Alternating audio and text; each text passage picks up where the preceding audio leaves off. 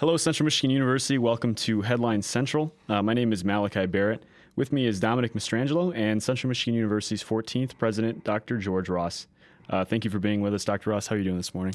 Malachi and Dominic, uh, I'm doing great, and I thank you all for having me this morning. Well, uh, Dom and I have some several things that we'd like to get into. Um, but first, for our listeners, for the audience who may not know what your position is, I'd like you to kind of explain uh, what the president of the university does. Wow. Okay. If we have time, right?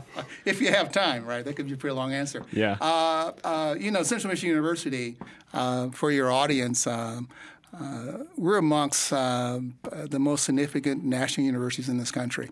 And I'm proud of that. I'm proud of our 27,000 students and, and 1,500 faculty and staff and 220,000 alumni throughout the United States, throughout the world. And uh, we hold leadership positions academically throughout this country. As its president, my primary responsibility uh, is to lead the strategic direction of the university. And uh, that embodies uh, providing direction, management uh, of, uh, again, the, the, the, faculty, the staff, uh, the academic programs of the university.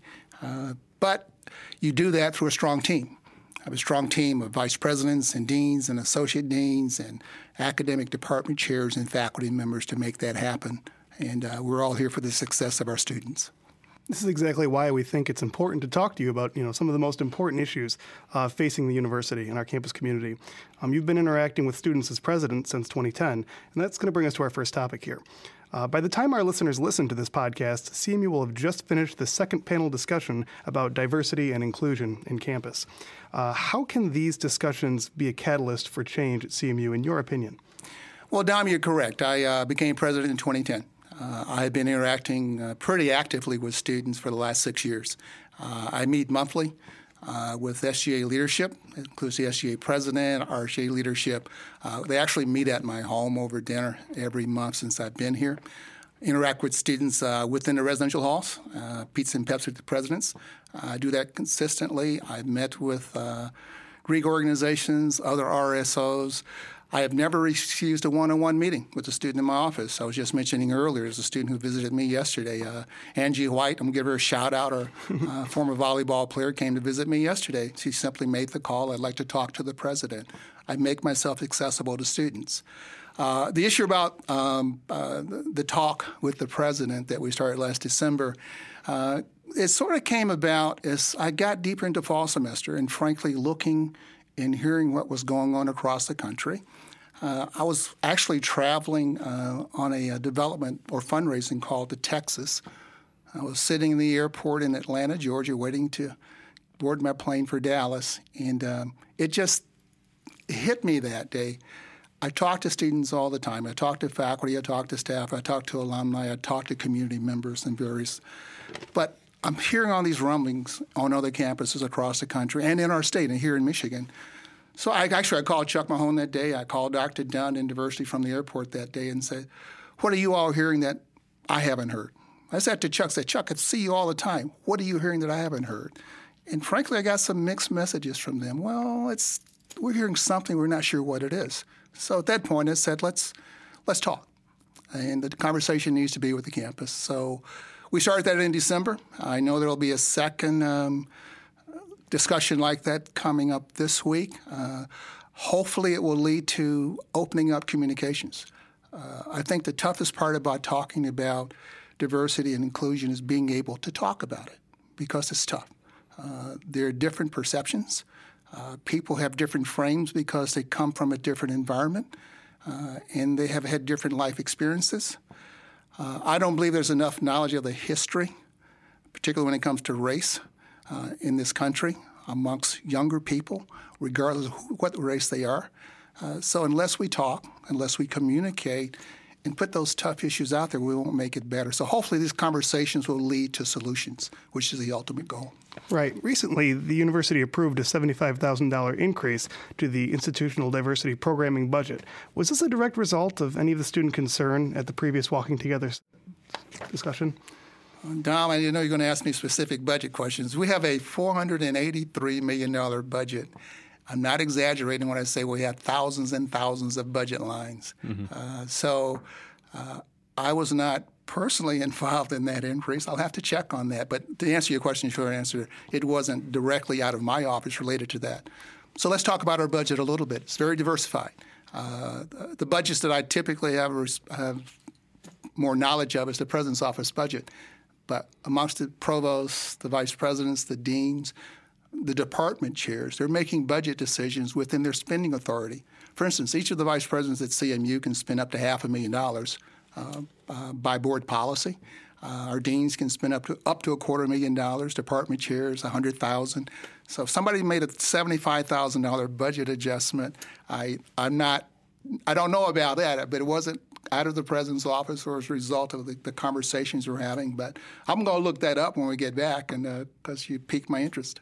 What yes. we're what we're looking for is, you know, we've talked about how these discussions are good, mm-hmm. and, and you know, we bring up these issues, but you know, how do you take that the next step and create tangible change out of what comes from those discussions? I think we have to identify.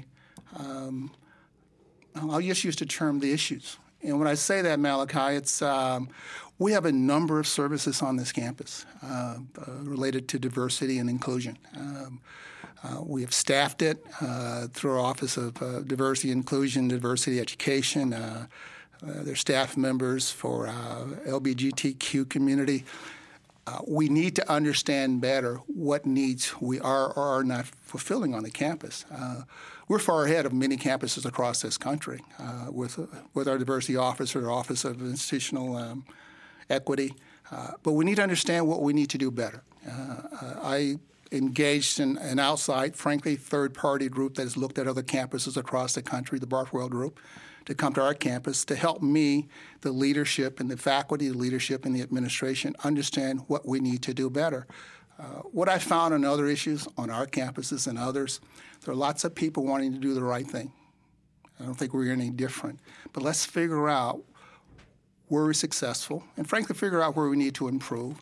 Let's figure out how we can um, best utilize the resources we're currently spending. And if there's a need for additional resources, I am very open to that. But let's figure out what we're doing. And right now, I, I, we need some better clarity on that. You mentioned some of the national debate on the, on college campuses and discussions about diversity. For example, protests at the University of Missouri started some of that national debate about the responsibility of schools specifically to create, let's call them safe spaces on campus for people who feel marginalized. We uh, recently wrote an editorial on this. You can check that out at cm-life under the opinion tab. Um, how do you feel about that concept of safe spaces on the campus of public universities? I, uh, I, I, can't speak to the University of Missouri. I mean, uh, um, it's, it's, it's not the, our culture here at Central Michigan University. Uh, I believe one of the things that came out of that is they ended up hiring or appointing a, a diversity officer at a senior level. We've had that on our campus for 20 years. So, uh, I, if students or faculty, staff, visitors feel threatened in any way and in a safe space, however we might define it here at CMU, I'd be very supportive. Uh, but I, I, you know, I, I watch CNN and when I can and listen to it on the radio, and that's my primary news source when I'm not reading the Washington Post or the or uh, the New York Times or the Wall Street. Uh, so uh, the cultures are different, and I really think it's key to understand if you're in 2015 appointing a chief diversity officer at a major institution, which Missouri is, they probably have a little more catching up to do. And uh, I'm probably going to get in trouble for saying that without knowing their campus. I'm sure they're well intentioned. Doesn't m- make it that we're doing everything right here. I don't believe that. But I also believe that we have some uh, structure in place that we can probably leverage and improve upon. And if safe spaces comes out of that discussion to action, I'll be very supportive. One of the things that um, one group of students has been talking about recently is a gender equity center on campus. Mm-hmm. There's a petition going around uh, for people who, who want to support that. Do, do, you support that idea? I support the idea that we provide appropriate services. Um, um, uh, you know, our reality is a majority of our enrollment is female on this campus. And we provide a number of services through our Diversity and Inclusion Center, um, uh, through our Counseling Center, through the Office of Institutional Equity. Again, uh, I support the idea of providing the appropriate services for our student population. Let's understand how effectively we're employing our current dollars uh, to meet those needs. So I support a deep dive, an investigation of what we're doing on our campus, how we're spending those resources.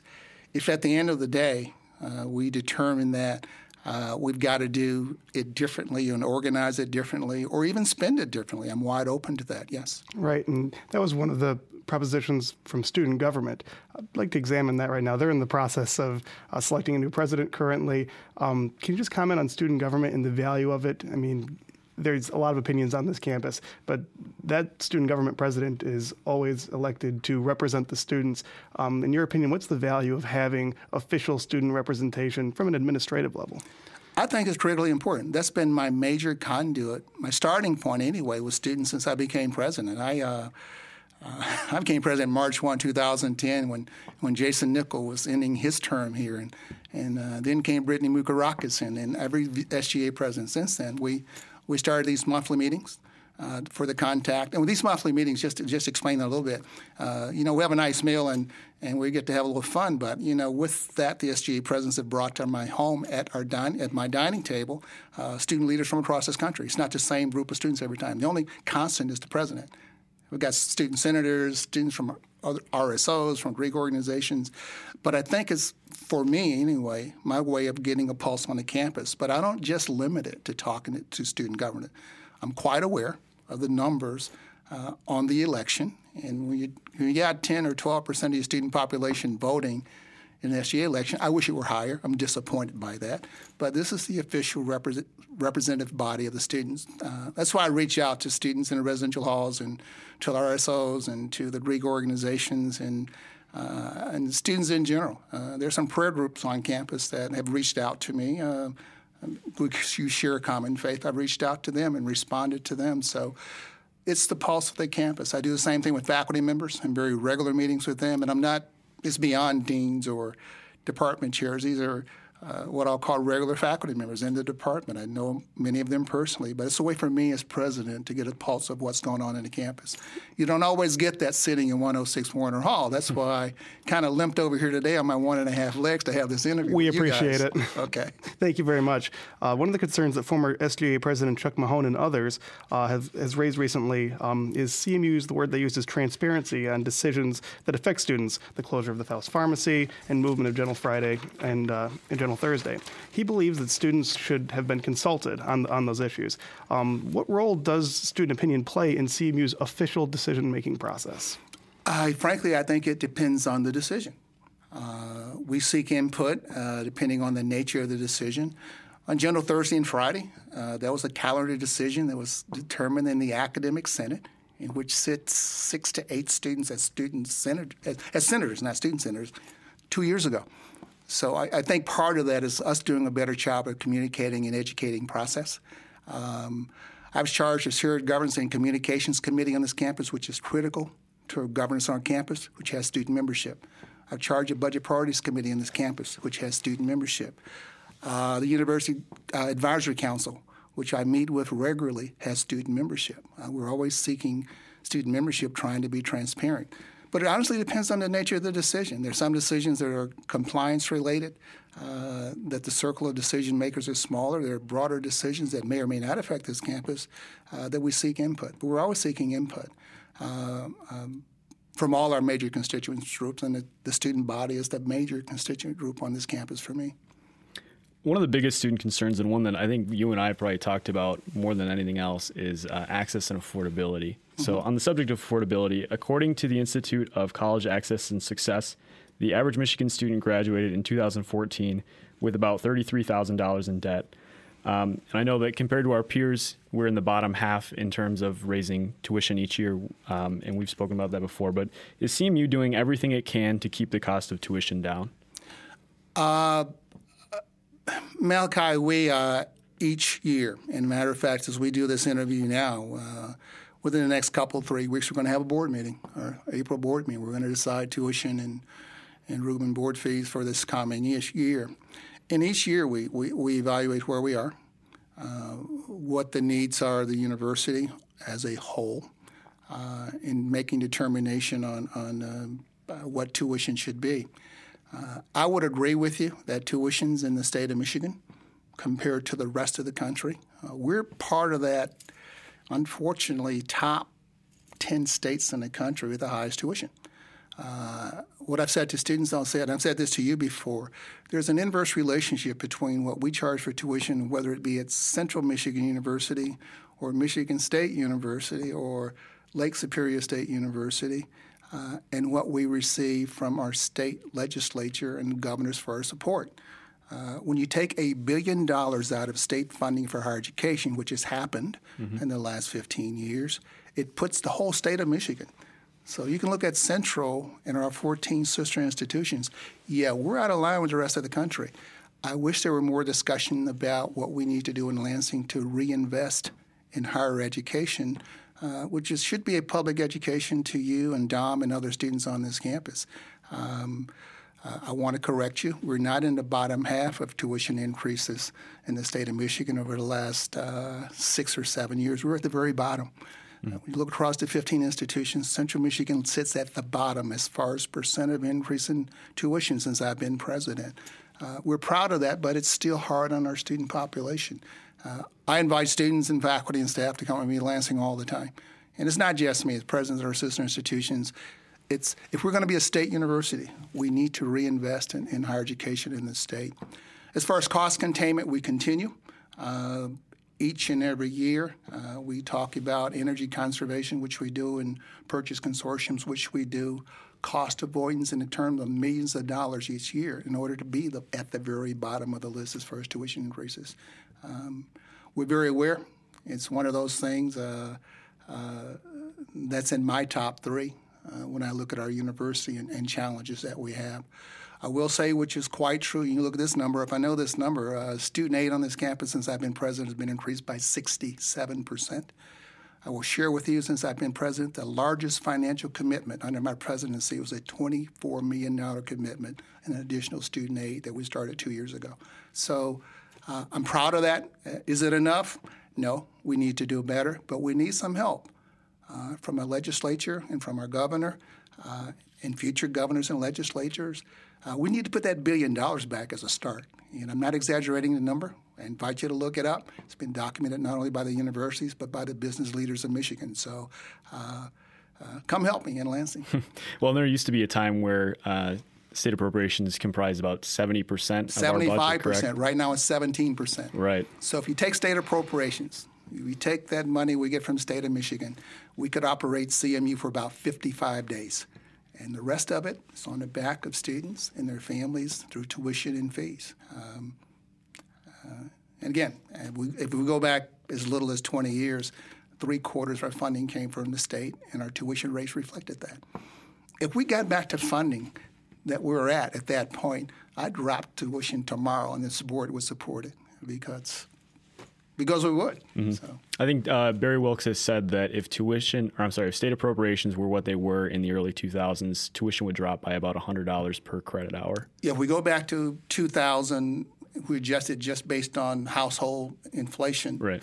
It'd be 100, a little over $100 credit hour. That's correct, yes. Okay. Uh, is tuition going to increase again this year? Uh, we're going to be meeting with the Board of Trustees uh, on April the 29th. I invite you and the general public to attend those meetings. I know on the agenda will be the subject of uh, tuition for the fall of 2017. Um, on the subject of access, so the Online Academic Program Committee was established by the board to find out how our online academic programs compare with our competitors. And I'd like to talk about some of the findings that were released in their first report. I think that was back in October in the fall. Uh, they released it. Uh, we reported to the board in at their December board meeting, December okay. 2015. I think, um, yeah, that's when we posted it to the public and it's online for review. Yeah, you can go find that. Uh, if you just Google Online Academic Program Committee, it's, it's one of the top few for Central Michigan University.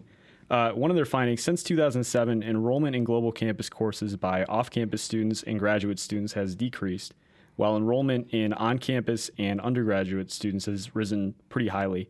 Um, how is Global Campus adapting their course offerings to meet this change? Well, Malachi, the purpose of the committee and the direction of the board was to uh, um, examine where we are with Global Campus. CMU's Global Campus uh, was started 40, almost 45 years ago. Mm-hmm. Uh, we were one of the early adopters for distance education in America. Uh, we continue to be a leader in distance education. Um, uh, CMU is a little different than most uh, universities or colleges that offer distance education in that we do a lot of face to face outside of Michigan. Uh, we're operating 44 locations outside of Mount Pleasant, and uh, approximately 40 of those are outside of the state of Michigan. Uh, we teach in Honolulu, Hawaii. Uh, mm-hmm. we teach in um, uh, Raleigh, North Carolina, and Atlanta, Georgia, and Hamilton, New York, and Montreal, Quebec. And as you quote those statistics, they're right. Our face to face students in our classrooms and our global campus have declined. Our online has increased tremendously, not only for off campus students, but we're finding on campus students here in Mount Pleasant, mm-hmm. uh, like you and Dom, are taking more online courses. So the landscape is shifting. And part of the charge of the committee was to, to, to examine the environment for distance learning, uh, CMU's role in that, uh, where we stand now, and where we need to start looking at opportunities to improve. Number one, the quality of the distance education that we offer to our students. And our students include the students here in Mount Pleasant, but a quarter of our enrollment are students who are in what we now call global campus, who are not in Mount Pleasant. So it's the whole, it's the total one CMU student body. So the purpose of the committee was examine where we are, but look for opportunities to improve uh, quality of offerings and, frankly, the type of offerings and how we deliver, uh, whether it's online, whether it's hybrid, whether it's face to face. And that started the study. Mm-hmm. I'm happy to report at this April board meeting I mentioned earlier, uh, Dr. Uh, Pearson and uh, Dr. Patton will report to the Board of Trustees because this study has now led to work groups. We've had the conversation, which will continue. The work groups will now start looking at how to implement those eight major recommendations. And you'll hear about that at the board meeting, uh, work groups. I met with Dr. Pearson and Dr. Patton yesterday, actually. Uh, they've shared with me the work groups and the charge and the very specifics in that report that you refer to. Now, how do we get there? And they're going to be working on that starting now, starting the end of this month. They're working through the summer, uh, and we hope to see things implemented this fall. Okay. Wow, that's fairly fast then, because at the last board meeting you would stress some expediency. You, you know, Malachi, and I'll say it to your audience. I, I, I said I, I, said a phrase years ago, and I've been told it may be my original phrase. I call it university speed. We're well intentioned, but sometimes we move a little slow. Uh, and it's kind of aggressive, but I think we need to be for the benefit of our students. And I'm very pleased with, uh, and these committees are, are uh, heavily faculty driven. I'm pleased with that. We'll have faculty input. These are the individuals who will be designing and teaching courses and making it part of the curriculum, and they're heavily involved. So it, it is very aggressive, but I think it's very appropriate that we take the discussion into action, and you'll start seeing action this fall. One of the recommendations that really caught my eye, um, there was a whole section about education for uh, for university faculty in in using uh, what tools are available through Global Campus and for students. And one of the things they recommended was developing a uh, technology training center for faculty members. And the budget for that was estimated to be around six hundred thousand dollars. What's your idea, or what are your thoughts, I guess, on the concept of having that center and the cost for it? Uh, I, I I don't know about the cost, Malachi. What I do know is that on campus in Mount Pleasant, uh, we have a Center for Education and, te- and te- Education, Teaching, and Learning called CETL. Uh, we had a similar center in Global Campus, CID. Now, with this combining integration of services between Global Campus and Main Campus, we got these two arms who basically teach faculty how to design curriculum and courses and, and delivery. Uh, they now are coming together. Uh, they're both housed in the library. Uh, I don't know where the budget will settle, but there are budgets for both of those units. What I'm really excited about, we have expertise within those two units on our campus. We've had it for years. And I'll tell this audience honestly, I don't know that we've been very effective about talking to each other. Uh, so, this integration of services between global campus and main campus, you know, ideally, I'd like to, to, to talk more about the one CMU. Uh, so they're coming together, and the main thrust of one of these subgroups I talked to Dr. Dr. Uh, Pearson and Dr. Patton about yesterday was educating and training faculty. There are a number of faculty on our campus currently teaching online and hybrid courses. They're pretty darn good at it. There are others who want to, who want to learn, and uh, that's going to be made available to them in relatively short term. You'll see more of that as early as this fall in a very formalized manner, mm-hmm. uh, reaching out to faculty, making that services available to them. Um, what I'm told for the things that we have done online, we're pretty good at it. And uh, we get better at it as we get these two units working together. Talking about that one CMU idea, um, instructional costs for courses delivered through Global Campus are usually charged to the academic part department that offers that course. And under the current development model, it, it takes about $9,000 to start up a new three credit uh, course online. Who receives the tuition dollars from that program? Does that go to Global Campus or does that go to the, to the department that paid to start the program?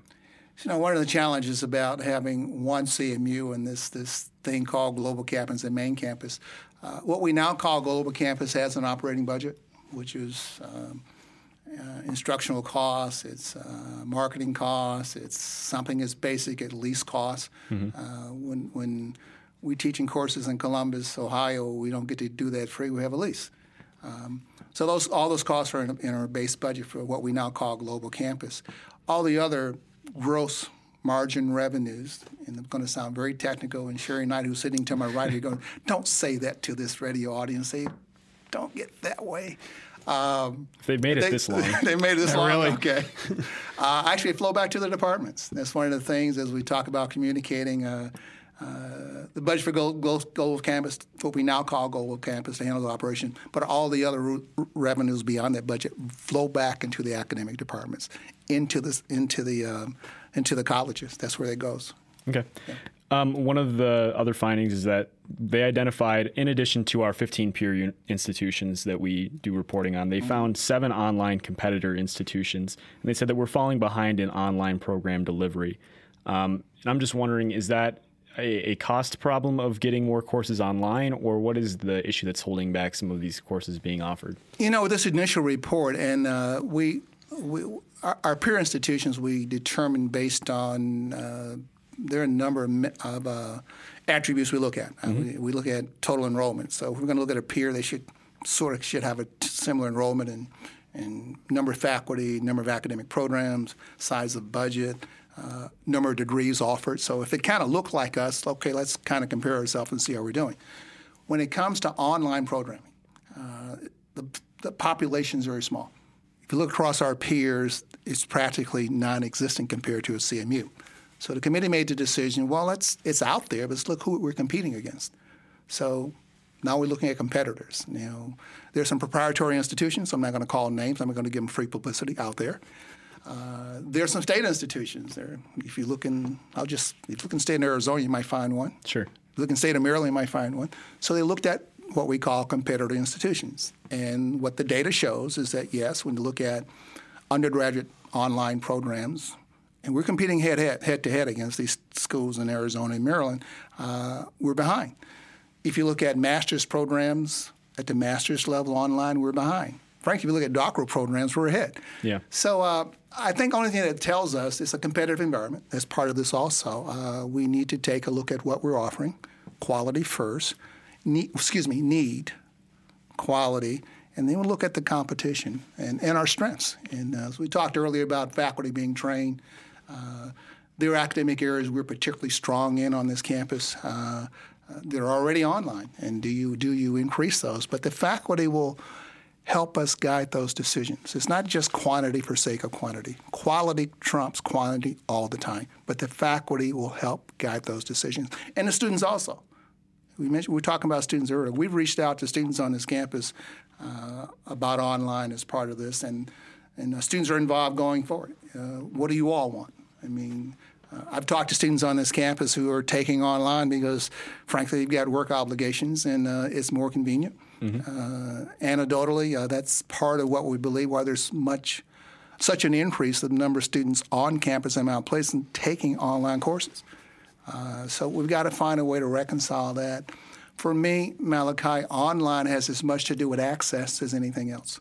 And if we can put the education or make it available to you all as students, whether you're sitting in uh, here in Moore Hall or in Anspach or Pierce or uh, you're sitting in a new biosciences building next January or you're sitting in your apartment or you're on a summer job in, in Virginia, what Dom's going to be, uh, and you need to take a course, I think it's a lot more convenient for you to take that course while working at Roanoke as opposed to coming back to Mount Pleasant and sitting in a classroom. Mm-hmm. So, and that's great that some of these changes from the work groups are going to be made in the fall. Um, and I understand that this committee was created to kind of uh, shape, I guess, the vision for the future of, of Global Campus. Do we know what that's going to look like? I think uh, I've used a term, what we now call Global Campus, several times. Um, I, I, would there be a name change? It's possible, but it's much more than that.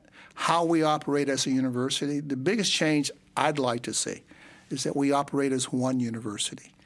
And uh, I'd like to have an interview with um, your successor. You'll be graduated, going out, and once you decide where you're going to work, because you're going to have opportunities uh, all over this country. Uh, but I'd to be sitting here in a couple of years with the editor in chief of CM Life and say, it's Central Michigan University, period.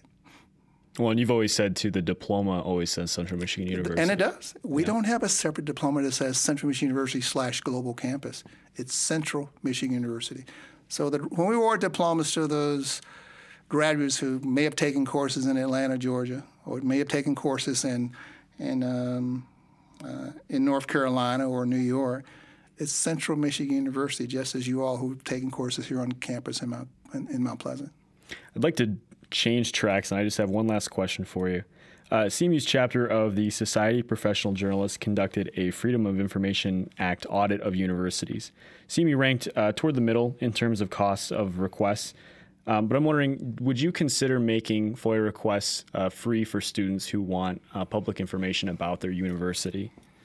Uh, Malk, I hadn't thought about that, and, and, and let me talk about FOIA requests. Uh, uh, fortunate or unfortunate, we, we get them. Um, some can be very, very time consuming. Mm-hmm. Uh, we didn't write the FOIA request laws, we just simply interpret and we adhere to them.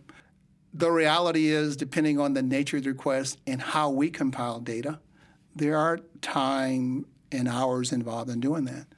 Um, I think it's appropriate if we're going to have to spend an inordinate amount of time and energy to do it, that there, would be a charge for it. Uh, my concern would be that if somehow CMU says everything is free, that I'm now staffing up to answer for all requests. And the criticism from you and your uh, schoolmates on this campus is, why are you adding all those administrators? Well, FOIA requests used to be X. Now they're all free, and they're going to be X plus X. So I, I we're going to obey current statute on FOIA request. Um, We've gotten FOIA requests. Some are easy to do. The study you're referring to, there, there was a request on uh, expenditures by our Board of Trustees.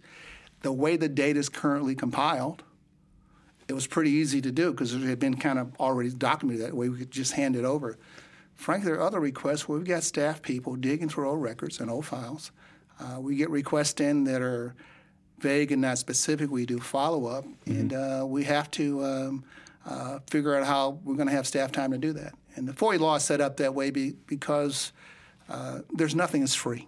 Yeah. And uh, that's the reality. So uh, I, so depending on nature requests, something come out very quickly, and other things just take a lot of a lot of time to put together. I think we, I think everyone pretty much agrees on the subject that if there's uh, significant time being dedicated toward, you know, getting these documents together, there should be some kind of charge. You're, you're paying for the man hours essentially. Let me suggest to you, and this is for uh, the group that you just mentioned, anyone else.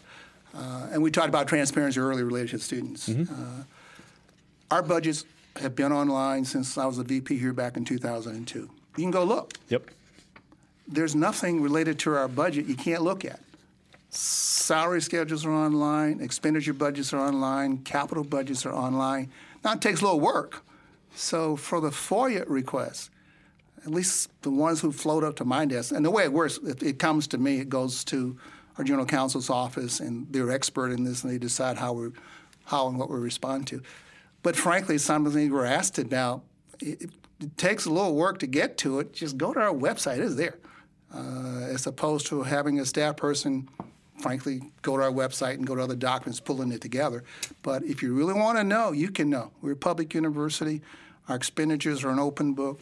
Uh, be the, and it's it's available to you. You got to dig a little bit. It's not free from that standpoint. You got to put a little uh, labor into it, but it's there. For some of these things, you said the the board of trustees um, expenses was easy to put together because those documents it sounds like are compiled more efficiently or they're in a location that are easy to. I grab. don't want to use the word efficient. They're just based on the request received on that, the way we normally compile them, it just fit. It was just Yeah. right there. Uh, I'm wondering if uh, if when you get these FOIA requests, and maybe after the results of this audit, that makes anyone take a look at the way documents are uh, compiled and I guess filed, so that when these things happen, they're they're accessible and it's easy to get instead of. I, I, I think that would help with transparency as well. Um, I, I don't know. It's uh, we've got. If I quote this number, I'm probably going to get it wrong. Let's. I can say honestly, we have thousands and thousands of budget lines within our budget, many thousands. Yeah. Uh, people authorized to spend money on the campus is several hundred. So take that multiplication across the thousands, actually tens of thousands of transactions that happen every month. So when we get to the end of the year, when I say million, multi-million transactions across various accounts, I'm not exaggerating. The system is designed to be as efficient and as effective as possible in order for our staff members and decision makers to get our work done, uh, be accountable for the dollars that we spend. We're audited every year uh, by independent auditors, by the federal government, by the state government, by other funding agencies. So it's really designed to be efficient in being able to do that. Uh, I don't think we've talked through about, well, how do you design it if somebody asks this question? Because you never know what a FOIA request might entail. Uh, I think that'll be challenging. Are we, again, are we open to the discussion? Is there, uh, and I don't know this, is there a pattern or the type of request that we're getting that maybe there's something we could tweak the system says we can expect this request? Um, if, if we can expect a request on Board of Trustee expenditures every year, should we tweak the system and just produce it? Uh, I would probably argue uh, I don't think we need to produce anything we don't need to produce because it's going to be more staff time, and we're stretched pretty thin on staff right now. So, um, again, we'll obey the FOIA laws and we'll respond appropriately. And if it's going to take an inordinate amount of time, we're going to we're going to charge for it. All right. Well, I believe that's all the time that we have. Dr. Ross, thank you very much for meeting us. We really appreciate your time this morning. Malcolm, I appreciate it. Dom, I appreciate it. And we would also like to thank, thank our listeners and Moore Media Records for providing the space for this podcast. We really appreciate it. Um, for our listeners, we'll be back with a new episode of Headline Central later this week. But until then, this is Dominic Mastrangelo. And I'm Malachi Barrett, and we are signing off. Thank you.